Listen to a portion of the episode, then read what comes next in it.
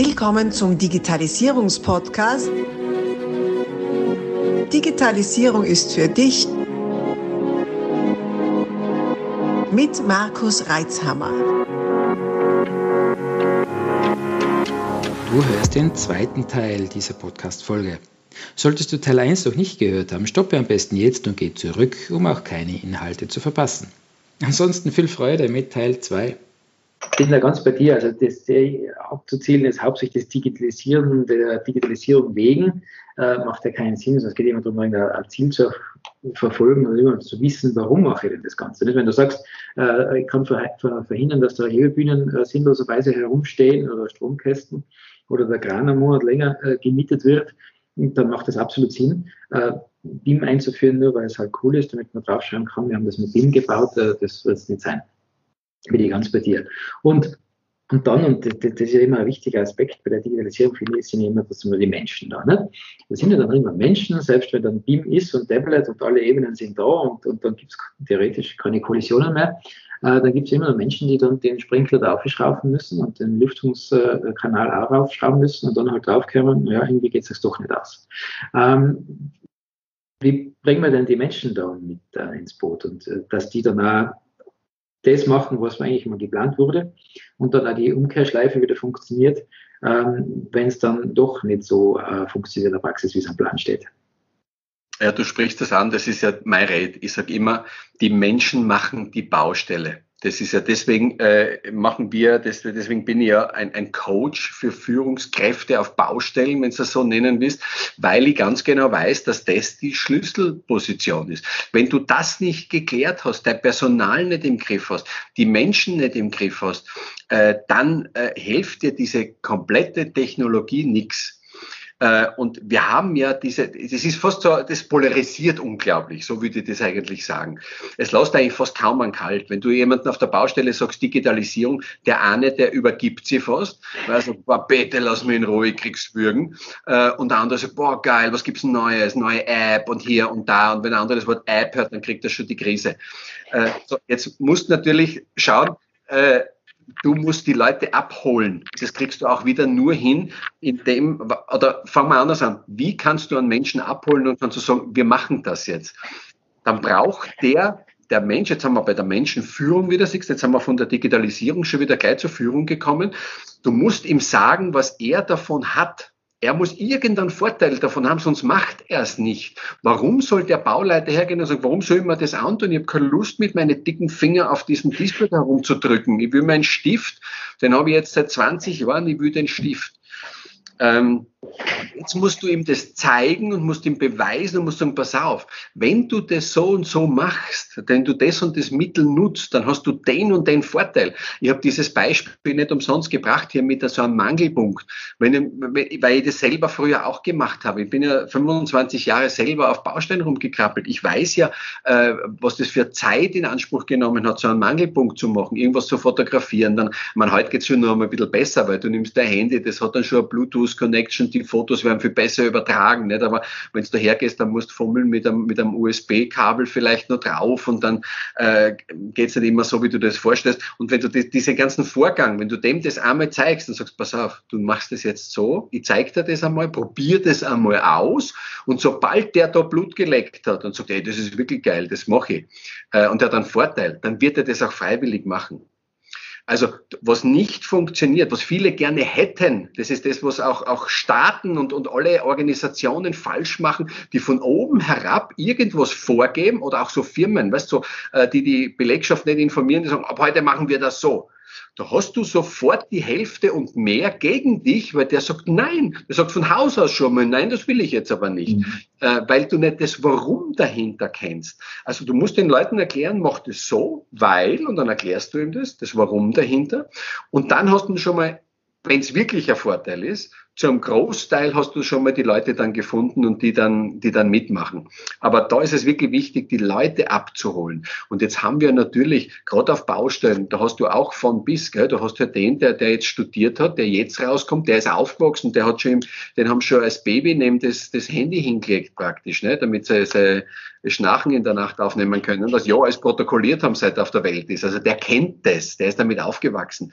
Und dann gibt's aber noch, hey, Leute, die schon 20, 30 Jahre im Beruf sind, äh, der sagt, das hat bis jetzt immer so funktioniert, ich, ich brauche das nicht. Ich gehe jetzt in zehn Jahre in Rente, das tue ich mir gar nicht an bis dahin. Ne? So denken manche. Mhm. So, da wird's halt dann schwierig. Das heißt, du musst von der Führung her die Menschen abholen und mach's nicht als Thema Digitalisierung, weil dann hast du schon wieder einen Gegner, sondern geh auf das Thema und sag, pass auf, wir sprechen jetzt einmal über Mangelpunkte. Ich zeige dir, wie du einen Mangelpunkt besser machen kannst. Dann hast du ihm dort eine Hilfe gegeben. Wenn du hingehst und sagst, du, wir digitalisieren jetzt die Mangelpunkte, das ist der falsche Weg, weil dann hat er schon wieder, dann schlägt er die Ohren an und sagt, nee, will ich nicht. Hm weil er den Vorteil nicht sieht. Also immer auf seinen Vorteil schauen, ihm das dann erklären, vorführen, selber machen lassen, zeigen, dass er einen Vorteil hat und dann gibt es überhaupt keinen Grund. Wenn dann einer einen Vorteil hat, dann wird er das machen.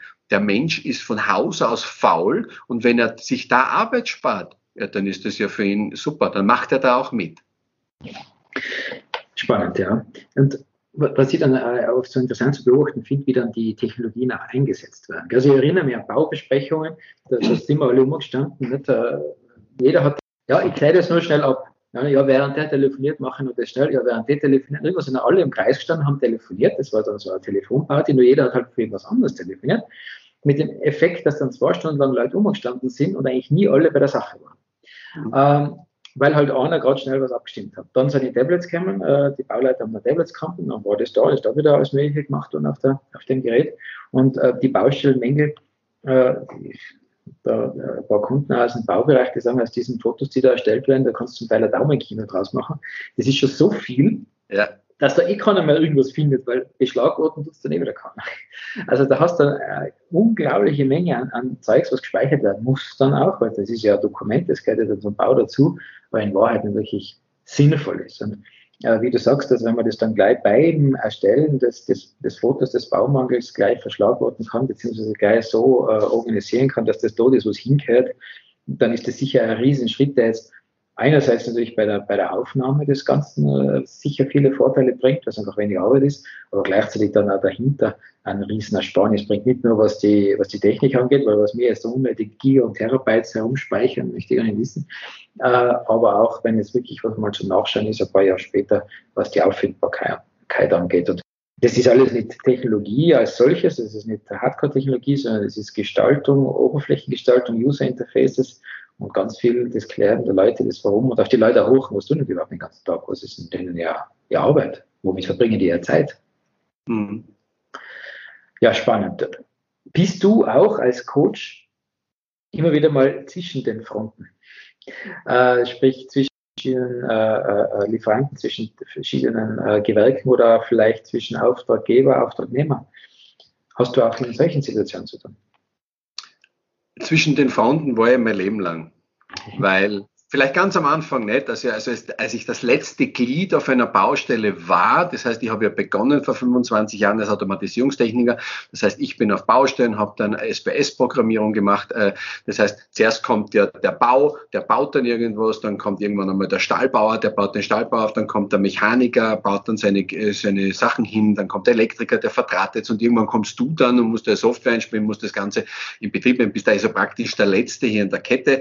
Äh, du bist natürlich immer zu spät spät dran, weil alle anderen haben Verzug, aber du darfst das dann ausbauen von deinen sechs Wochen äh, in Betriebnahme, sind nur mehr zwei Wochen übrig geblieben. Äh, bist sowieso immer schuld, wenn es nicht läuft. Das heißt, von dieser von, von dieser letzten Position praktisch als auf der Baustelle habe ich mich hochgearbeitet zum Bauleiter dann dorthin. So, und der Bauleiter, das ist der, der sowieso zwischen den Fronten steht, weil der kriegt nämlich Druck vom, vom Projektleiter. Der sagt, pass auf, das müssen wir umsetzen. Warum dauert denn das so lang? Was heißt hier Probleme? Ich will keine Probleme, ich will Lösungen, sagt dann der Projektleiter zu dir. Und auf der anderen Seite hast du aber dann den ganzen Lieferanten und die, die Leute, die alle auf der Baustelle arbeiten, die sagen, jetzt stelle ich nicht so an, jetzt regt ihr nicht so auf, mach nicht so einen Druck, bist jetzt einer von uns oder bist einer von denen. Äh, da, da hast du, stehst du sowieso immer mittendrin. Und jetzt sind wir schon wieder beim gleichen Thema, das ist auch ein Führungsthema.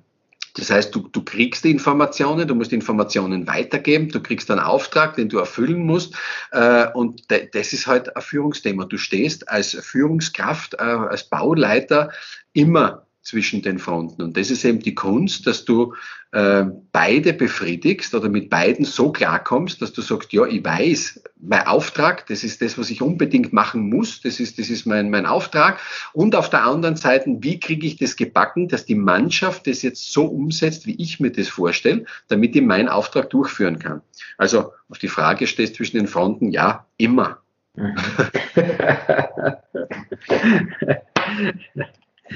Ähm, du hast es schon angesprochen, also du hast ähm, am, am, Ende quasi dieser ganzen Lieferkette angefangen.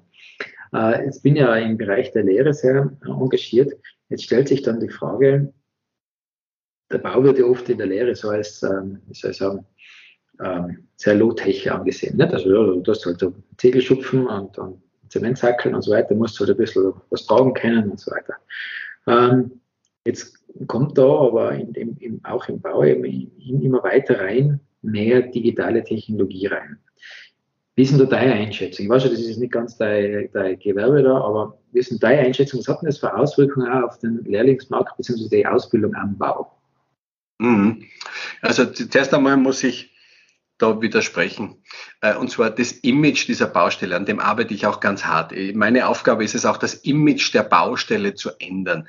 Wir haben irgendwie, ist das in den Köpfen so drinnen, ich habe das Gefühl, das kommt aus den Nachkriegszeiten, wo, wo einfach alles wieder aufgebaut werden musste, weil alles kaputt war und einfach Ziegelschupfen halt äh, das Sichtbarste war, dass du einfach die ganzen Ziegel einmal wegrammen musst und dann musst du sauber machen, dann musst du neue Häuser bauen und das ist irgendwie der Bau.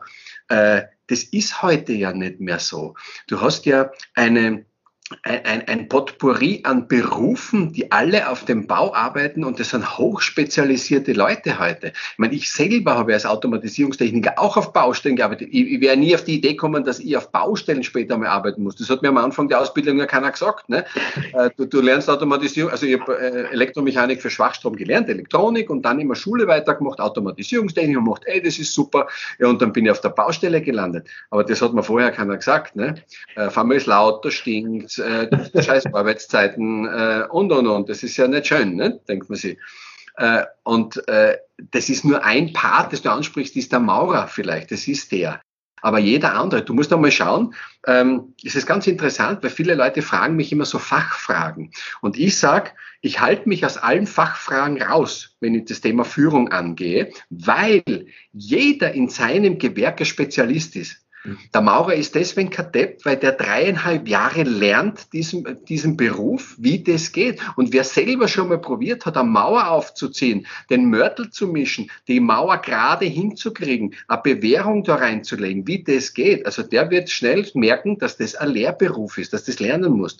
Und ich, ich sage, ich halte mich da raus, weil der Maurer weiß, wie es geht. Der Stahlbauer, der weiß, äh, wie ein T-Träger, wie stark der sein muss, dass er was wie aushält, der weiß, mit wie viel Newton Newtonmeter er diese Schraube anziehen muss, wie er die versiegeln muss und, und, und. Also du kannst jeden Beruf hernehmen und jeder ist ein Spezialist in seinem Beruf. Deswegen wette ich so dagegen, wenn jemand das so die Baustelle nimmt, äh, das so hinstellt, als das äh, primitive Leute wären, die alle den ganzen Tag halb knockert nur Bier saufen und den Frauen hinterher pfeifen. Das ist ein super Klischee für einen Film. Das ist ganz toll, das kannst du immer schön verwenden im Film, gibt's immer einen Riesenlacher äh, ist super. Da gibt es ja so einen schönen Film, der heißt ähm, was nicht passt, wird passend gemacht. Ich weiß nicht, ob du das kennst. Der, der bedient, äh, eine deutsche Komödie, der bedient natürlich jegliches Klischee von einer Baustelle. Ist super, kannst machen, aber das ist nicht die Realität. Also das soll jetzt einmal vorweg. So viele interessante Inhalte. Wir stoppen hier und machen aus dieser Podcast-Aufzeichnung einen mehrteiligen Podcast. Bleib also dabei, um keine Inhalte zu verpassen und die nächsten Folgen auch hören zu können. Abonnier doch gleich unseren Podcast und vergiss nicht, eine 5-Sterne-Bewertung zu hinterlassen. Bis dann, wenn es wieder heißt, Digitalisierung ist für dich mit Markus Reitzhammer.